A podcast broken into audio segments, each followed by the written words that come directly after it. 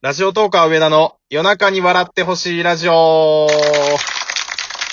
えー、今日が43回目の放送なんですけれども、えー、今回もスペシャルゲストに来ていただいております。早速、自己紹介お願いします。皆さん、こんにちは。漫画家のなめたけです。よろしくお願いします。お願いします。拍手をしておこう。いやー、これガチですごいゲストに来ていただきました。 いや、なんかそうやって毎回ね、そのゲストを立てて、必要以上に立てる上田さんのトークを聞いてた んで、意外と僕の番組聞いてくださったんですよね。一応刺しとこうかなと思って、そうそう、最初にハードルを上げるっていうのが僕のやり方です。よくないっすよね。あの、なめたけさんを知らない方に、ちょっと僕の方から紹介していいでしょうかどういう方なのかっていうのを。。はい。あの、LINE 漫画と、あとご自身の Twitter で、漫画を連載してらっしゃいます。えっ、と、はい LINE 漫画の方が、毎週火曜日更新の、スーパーノヴァはキスの前にという、まえー漫画で、こちら が、SF 青春ラブコメディということで。はい。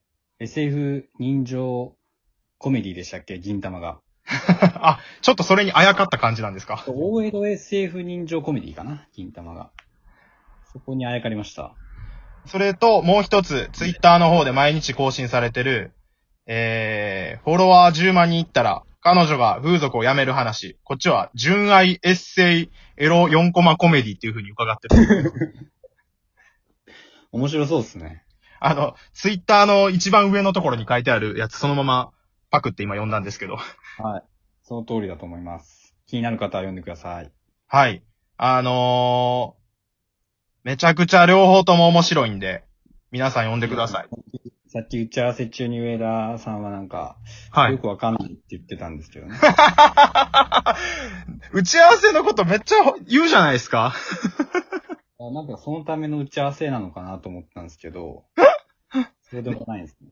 ネタバレしていくみたいな感じですか。そうですね。あのーちょっと前編と後編に分けさせていただいてお話伺おうと思ってて、はい。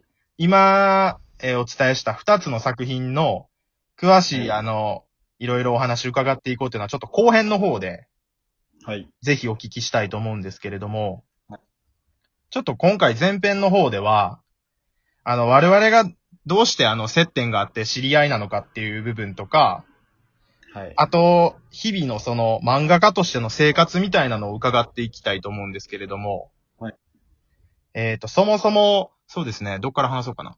僕が以前番組でちょっと言ったんですけど、3年くらい前から1年くらい前まで2年間ぐらい漫画家を目指してた時期があって、で、その時に、えっ、と、漫画家のなんか勉強会みたいなのがあったんですね。ありましたね。で、そこで、なめたけさんと知り合って、で、僕はあの、もう一人、あの、絵を描く担当の成田くんと、僕はあの、原作担当みたいな感じで漫画を作ってたんですけど、成田くんは、えっ、と、今、ラジオトーカー上田のこの番組のイラストを描いてくれた成田くんと一緒に活動してました。で、はい。その時に、えっ、と、なめたけさんと知り合ったっていう流れなんですけど、はい。合ってますか大丈夫です合かってると思いますね。なんよかか、結構、その時にもう、スピリッツでしたっけなんか、賞を取ってましたよね。えーっと、一番最初、大学に行ってた時に、ヤングマガジンでちっちゃい賞を取ってたんですよ。はいはいはいはで、その後、多分お知り合いになった時はモーニングかな。モーニングで賞を取って、一応担当の方がついてっていう状態でした。い。そうでしたよね。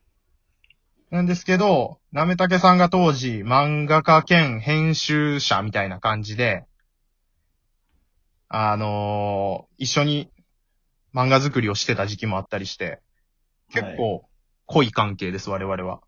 そうですね。だから、えっと、まあ、僕の漫画を読んでくれてる人に説明すると、その年下の先輩ちゃんっていう漫画を終えてから、はいはいはい。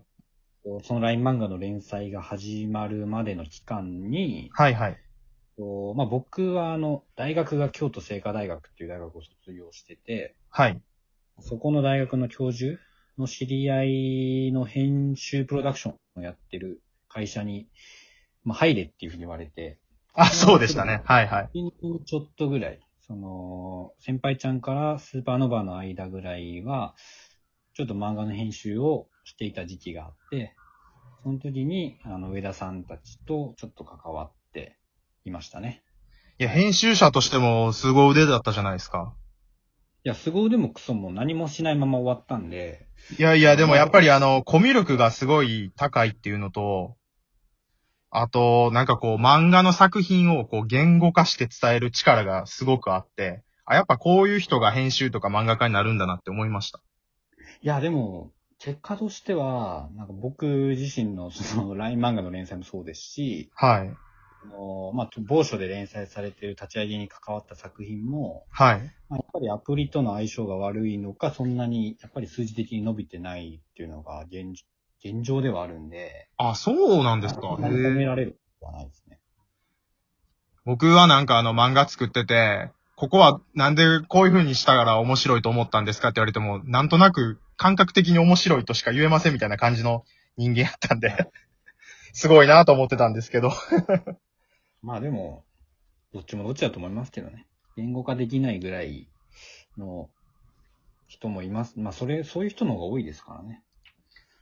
で、ここ1年ぐらいちょっと連絡があんまり取れてなかったんですけれども、久しぶりそうにですねあの、LINE 漫画の方で連載しているっていうことを知り、ツイッターを見たらツイッターでも毎日漫画描いてらっしゃるん で、これはもう僕のラジオに出てもらおうと、いろいろ喋ってもらおうと思ったっていう流れなんですけど。まあそうですね。なかなかこう気まずいのが正直なところですけど。あ、気まずいですか いや、なんか、やっぱり、その漫画の編集として、みんな、なんかその、一緒に頑張っていきましょうねって言ってたくせに、こう、裏ではこう自分の連載の企画を準備して、ね。で、そこはちゃっかり自分の漫画の連載を始めてるんで、確かにちゃっかりしてる。関わったすべての人に申し訳ないと思ってます。いやいやいやいやいやいや。やっぱりその実際に企画として起こした人たちもいますし、あいない人たち、そう、その企画として起こさなかった人たちもいるんで、ー、はいはいはい。ちょっとその人たちのことは、あの、勝手に心配をしながら。いやいやいやいや。僕はもうあの素直に同じ関西出身で同い年じゃないですか。そうですね。ね、28歳で。で、そういう方がこうやって活躍されてるっていうのは素直に嬉しいなって思うんですけれども。はい。まあ、もうちょっと売れるとね、活躍してるって言えるんですけど、いやいやいやいやいや。あ、じゃあちょっとその辺の話も伺っていいですかまあ、全然はい。売れる売れないとか、漫画家の普段の生活みたいな部分で、はい。結構忙しいと思うんですね。で、睡眠時間とかってもう全然ないのかなみたいなイメージなんですけど、その辺どうです全然寝かてます。全然寝てます。1日8時間ぐらい寝てますよ。10、10時間ぐらい寝てんじゃないですか。それは、えっ、と、全部一人で書かれてるんですか基本的に手伝ってくれる人が1人いて、あの、アシスタントさんみいなたいな感じですかそうですね。でももう、デジ、あの、えっと、在宅で手伝ってもらってるんで、あー。背景をお願いしますってお願いしたものを書いてもらうっていう。ええ大学からの付き合いのあるやつなんで、もうなんか勝手知ったるというか。あ、そうなんですね。全然今聞いてみるまで、僕なんか一人でもう寝る間も惜しんでガリガリずっと書き続けてるみたいなイメージでしあた。そんなことは全然ないですね。なんかだから一日、その、まあ毎週火曜日更新なんですけど、はい。厳密に言うと月に2話分上げてて、はいはい。 2話上げたのを分割して4回分みたいな感じにしてるんですよね。あー、はいはいはい。だから月産で言うと、月に40ページとか、40ページあー。とか50ページなんで、じゃあ週10ページちょっとぐらいですかまあそうですね。それを聞くとそんなに大変でもないっていうふうにみんな、まあ書いてる人は思うんじゃないかなと思う。あまあちなみになんですけど。初めてがしんどいです。はい。はい。ー。あ、すいません。あの話遮ってしまって。下世話な質問一つ聞かせてもらってもいいですか言える範囲で。はい。ちょっと原稿料とか印税的なことをお伺いしたいなと思うんですけじど。ゃあ原稿料は、あの、ツイッターの漫画で書いた通り、ページ1万なんで、そうなんですね。やっぱりあの、そのままなんですね。業界標準ぐらいじゃないですか ?1 万円だと。へえ。それで今、だいたい月収が計算できてしまうっていう。まあそうですね。だから40、40とか50ぐらいなんじゃないですか。まあそこからいろいろ引かれるんであれですけど。でも、連載に至るまでがまず大変ですもんね。その準備期間はもらえないわけじゃないですか。はい。だからまあ一概にね、その、まあ僕の彼女の方が稼いでますしね。 彼女はね、えー、っと、彼女のことはちょっとじゃあ後半で伺いたいと思います。まああと印税に話、印税に関して言うと、僕はもう全然あの、まあ LINE 漫画で言うと広告収入と課金の、えー、あれでお金が入るようになってるんですけど、はい、はい。もう3ヶ月か2ヶ月かに1回ぐらいその金額がこう確定して振り込まれるんですけど、はい、はい、はい。僕は連載が始まったのが2月なんで、はい。多分1回目のなんか確定があるはずなんですけど、振り込まれてないってことは、その、満たしてないんですよ。最低金額が。あ1万円以上だと振り込まれるんで、ー、はい、はい、はい。振り込まれてないってことはそんなもんって感じですね。結構内情喋ってますけど大丈夫ですか いや、でもまあ普通の、あの、これ言いちょっと言い過ぎたのかな。いや、わからないです。どうなんでしょうね。まあ、あの、一つの例ですね。まあ、それは広告収入で人によってはなんか結構長くいってるらしいですけど。えー、ちょっと覚えてないはい。ちょっとじゃあすいません、時間も来てしまったんで、その辺すごい裏話とかも聞けて、リスナーにとってはすごい貴重な話だと思うんで、またちょっと、はい。